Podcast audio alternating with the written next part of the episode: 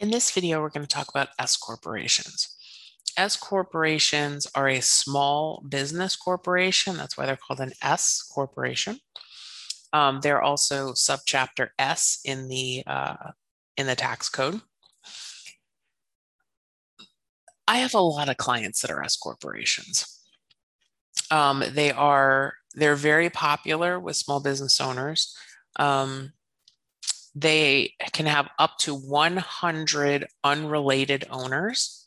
So, for example, if a husband and wife, like our S Corporation, Jeff and I own Ingram Digital Media together, we're actually considered a one owner S Corporation because we're married. We're considered related owners.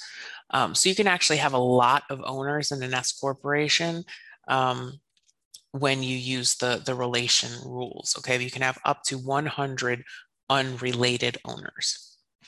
Uh, most of the ones I've ever used have between one and five owners, though, um, just to give you some perspective.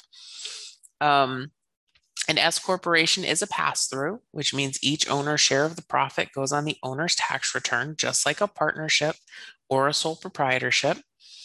Um, the profit is divided based on the ownership percentage. Okay. Um, just like a partnership.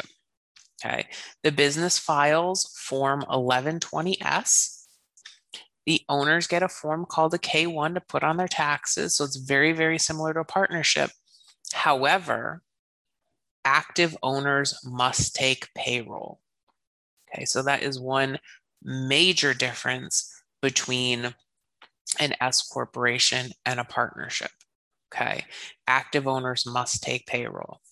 And the reason for that is because S corporation profits are not subject to self employment tax. Okay, so remember we said that self employment tax is Social Security and Medicare tax. We're going to go into more detail on that in a future video. Um, but S corporations are not subject to that tax, and that's why they're so popular with um, with small businesses. In the next video, we're going to talk about LLCs and how LLCs fit into this picture.